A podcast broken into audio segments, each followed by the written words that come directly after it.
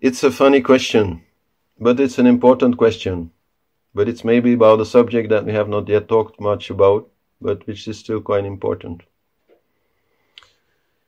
So, the question that one woman asked me was literally phrased like, Help, my boyfriend is like a Neanderthal in bed.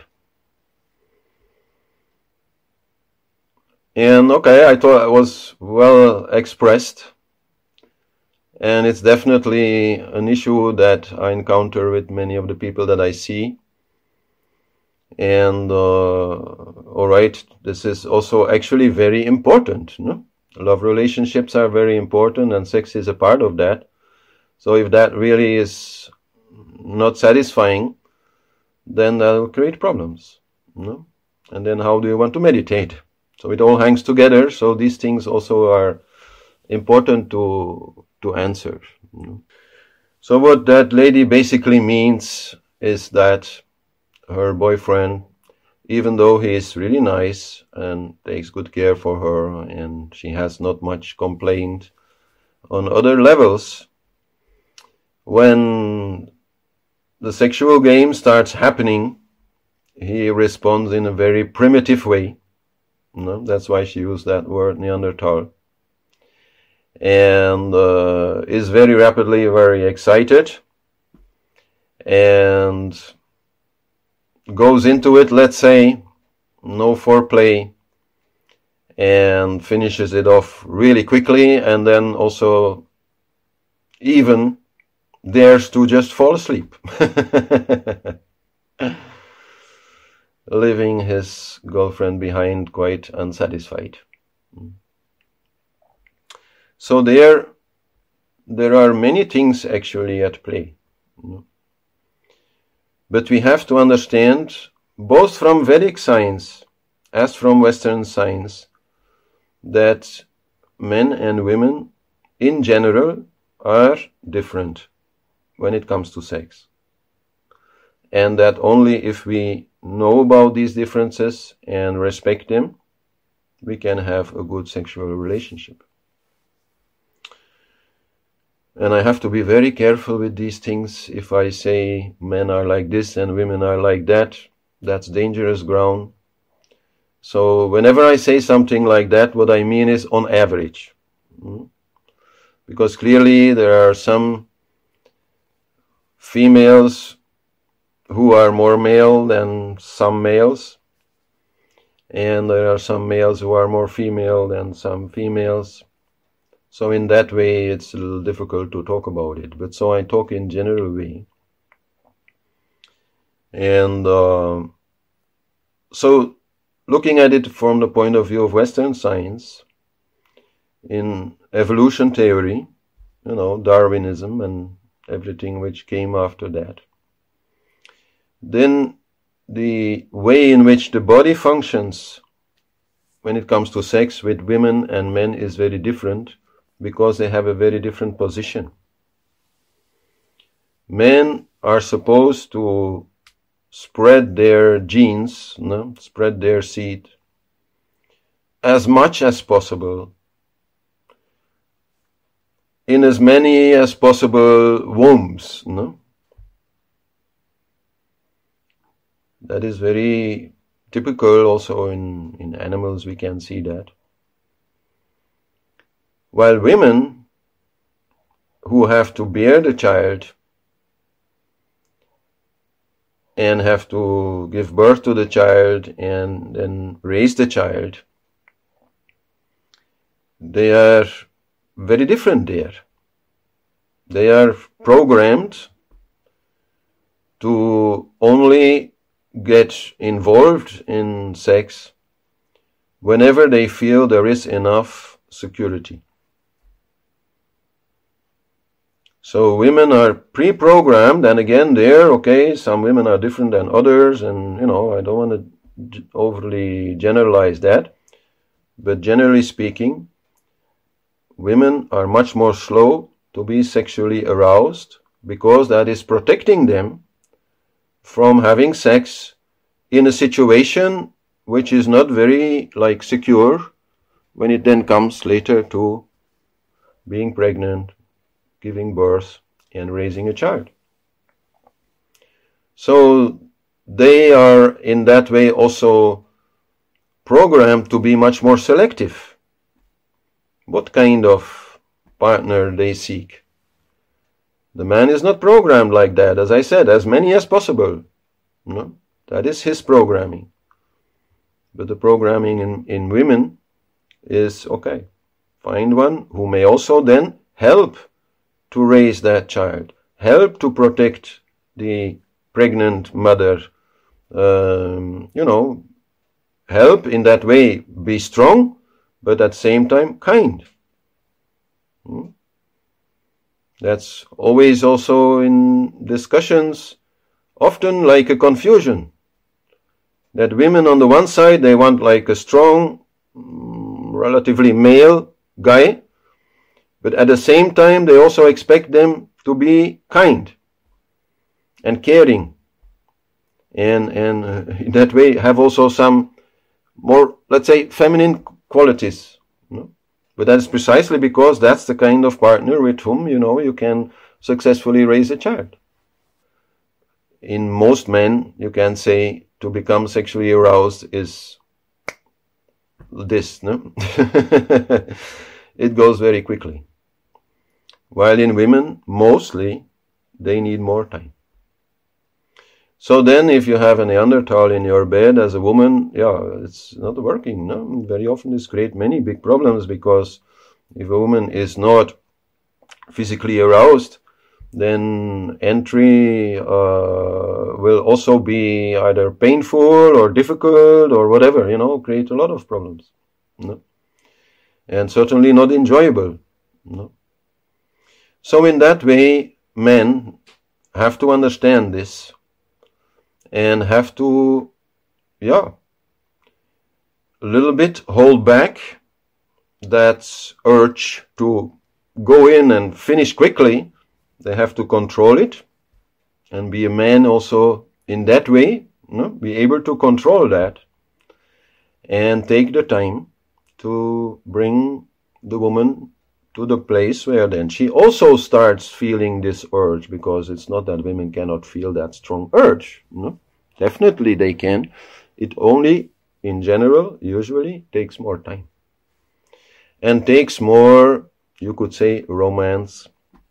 Takes more beautiful, like, surrounding, some candlelight, some nice music. I don't know, you know, what they're into. And I'm not saying that is so important for every woman but that is also biologically pre-programmed because such a nice cozy place is also the same place where you'd want to raise a child no? it's comfortable it's it's pleasant no? so in that way men should take their time hold their urge and there when i talk to couples or men like that on that subject I always tell them that actually for them also there is there a huge benefit.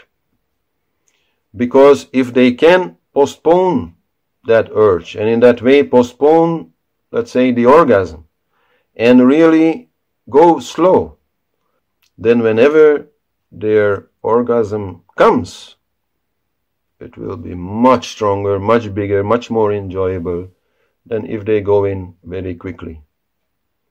And that is something so many men I have experienced, they have no idea about. Which is a pity for them also, and for the women also. No? So if they take more time, for them ultimately it will also be more enjoyable. And for the woman, certainly it will be a lot more enjoyable. Okay, I'm not saying that women also there should not to some degree also accept men to have this programming and let's say a little bit, okay, meet each other in the middle and not require foreplay for two hours for the man that is going so much against his programming that it's like torture or something. No? So both have to a little bit meet each other there in the middle, but definitely mostly the guys they have to you know, keep it under control, knowing that also for them, ultimately this will give the most satisfaction. You know, because definitely when we have sex, that is what we are seeking. We're seeking to satisfy a certain desire, and improperly satisfying it is actually also very damaging. And so for both, this is very important. You know? So also in that way, um, there is a bit of a difference. I'm again generalizing, but okay. There's a bit of a difference in terms of frequency. Men pre-programmed to be always ready, so they are always ready, basically. Unless they may be terribly tired or unhappy or something like that, but even then, men, you know, they don't need much. But women generally will be, you know, somewhat less having this urge to, you know, like get at it every day. And um, so that also should be respected from both sides, as I said. No? Meet each other there in the middle and find a kind of frequency which anyhow also depends on on the person, on the age, on on a number of factors, let's say. Um, and make sure that when it is happening, that it is satisfying. Because if it's not, it creates a lot of negative feeling from deep down. You know? This is the body we're talking about. You know? Some feelings also come from the body. So it'll create a certain kind of dissatisfaction which will yeah play a role in the hours and days to come. You know? So how to meditate then? No? so yeah, better make it good. Take the time, no? and um, definitely then also there is another aspect to this story which is more clearly explained in Vedic lore. Let's say around sexuality. I mean, Indian society these days, or in the past century, I would say, is quite. Um, how you say that, prude. But uh, originally it was not at all, no? and they produced Kama Sutra for a reason, no? because they had quite a culture around sexuality. They understood a lot about it. And so there we find another difference, which is maybe a little bit also less to do with the difference between men and women, but it does play a role there um, but it's more also to do with, I would say, the spiritual maturity of the person, whether he is a man or a woman. And that has to do with the chakra system. Hmm? You can say sexuality basically is related to second chakra, no? where all sensory desire is there and all desire also of mind to, you know, have all kinds of experiences is there. No? But that is a relatively, let's say, low level to have sex. No? If we only have sex on that level, then, for example, to have satisfying sex for a long time with the same partner will be very difficult because it's always the same. And mind always wants to change, wants to try this, wants to try that. So, there in Kama Sutra, for example, you have all these postures and things you can do, sure. No? But after a while, it becomes more difficult to always do it with the same person. Mind likes variety. No? Mind easily gets bored. So then such a relationship based on a sexuality which is only second chakra based, it usually cannot last so long. No? And the eyes will start going in other directions. No? Some desire may come there. No?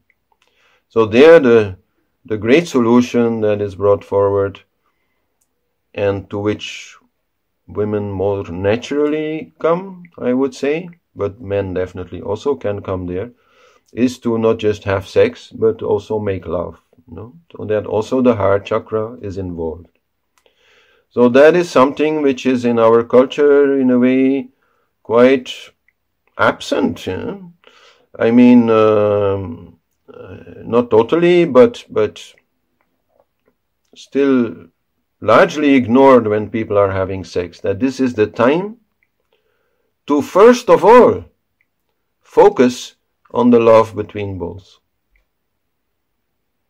In whichever way, no? it's a matter of focus. So, okay, it's a matter of attention. Where are you? No? Are you in your mind, purely playing sexual games? Or are you really in your heart feeling very closely connected? And wanting that connection also then to become physical and to feel that person, to caress that person, to pleasure that person because of the love that you feel for that person and not because of the pleasure that you yourself are seeking. So this is a very different kind of sexuality than that may be developed when we are um, making love from the heart chakra. And you know, that again, I can promise for those to whom this is maybe a little bit unknown territory, which is certainly not for everybody, but for those for whom this is unfamiliar, I can promise that whatever you will feel on the level of the senses, on the level of the body, will be so much stronger, so much greater, so much fueled by that love. So that is really what then truly brings two people together and where sexuality truly becomes such a um, motor for the relationship, becomes such a generator of love and and such a power that that you know brings the couple through all kinds of hardships which everybody has. I mean, they're part of life. You know? And what we are actually more seeing in, let's say, modern society is that instead of adding fourth chakra to the sexual game, people are more and more adding third chakra to the sexual game. Third chakra, which has to do with the ego, with our feeling of self importance, and then you get all kinds of you know, sexual games or role plays or whatever. I'm not saying this is not to be done or something, but where one is dominant over the other. And either from a feeling of dominance or from a feeling of being dominated, some kind of pleasure of the ego is getting involved. It's very hard to combine that with a true feeling of love. And anyhow, also that is a game which, let's say, limited time in which it will be satisfying because also there, you know, the ego will just want more and more and more until, you know, the more becomes somebody else. No? While on the contrary, if we can make love from the heart, not involve the ego too much. I mean, the ego should be pleased already. No? Somebody is willing to be so close to us. That should be, you know, satisfying enough there. But if we can do it no, from the love, and the body will, let's say, explode in, in sensation fueled by that energy of love, then, you know, you can be 80 years old, it'll still work, you know, and you'll be still together, and, and that'll still be something worthwhile you know, in, in your life and supporting your relationship, which really also it should. You know? And um, so I think that answers this lady's question. And maybe just for the sake of completion, um, I might add that there's of course also then six chakra which can be involved, making it more like a tantric experience, making it more like a bhakti, where the personal pleasure is not so much the objective, but where the sexual energy is really uh, offered to the divine and used as a way to get more connected there and get some exchange which can be very beneficial in spiritual progress. But okay i don't really want to go into that anymore but i think it's like important to complete that chakra story when it comes to sex. Important there also to understand is how second chakra fourth chakra and sixth chakra they are the lunar chakras they are the chakras that have to do with feeling. And sexuality also is something definitely which has to do primarily with feeling.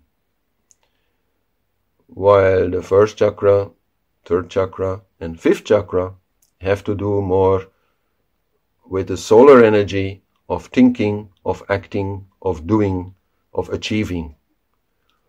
And that is the mistake no, that is made when we start involving, for example, third chakra.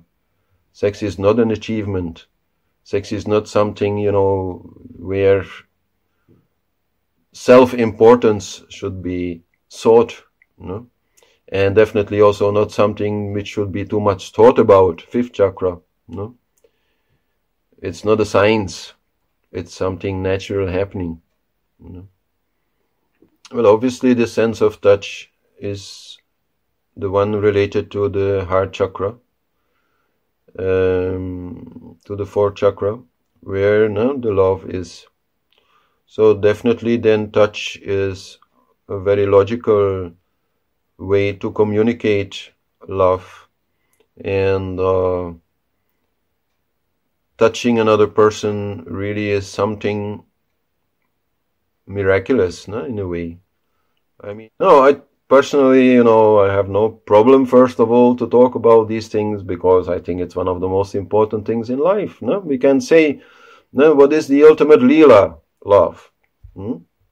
sure and then okay there's the lila of love with everybody okay but I would still say that the ultimate lila of love is with one other person, no? where you really get this, you know, connection. And then what is the ultimate, like, experience within that connection between two people, no? when it comes to love? Sorry, I think it's sex, no? So it is very important. And if it's done in the wrong way, it can be very damaging for that reason also, because it is really very important. If it would be unimportant, then, you know, whatever goes wrong there, nobody would care. But it can really hurt a lot if it goes wrong there, if people, like, don't understand each other and treat each other in wrong way or something, even when it's usually done out of ignorance. But okay, is is you know it's very damaging, very very painful. No? So, if we're talking about the ego, that's one of the things where we are the most sensitive. Are we sexually attractive? Are we like a good sexual partner or not? Oh, these are very, very tough questions. If somebody questions that in front of us, you know, oh, that's a tough one, you know. So, but many people are really too ignorant about it. No, this this society. I mean, it's incredible uh, in a way. No, we have this huge information society. No? Everything available. But on that level, only rubbish available, no? And lots of it. But real good understanding and good tips, let's say, hard to find for people, I think. Like if you're young and, and you're struggling with this and you're trying to find something, it's not easy. Hmm. Not saying it's not existing, it is there. No?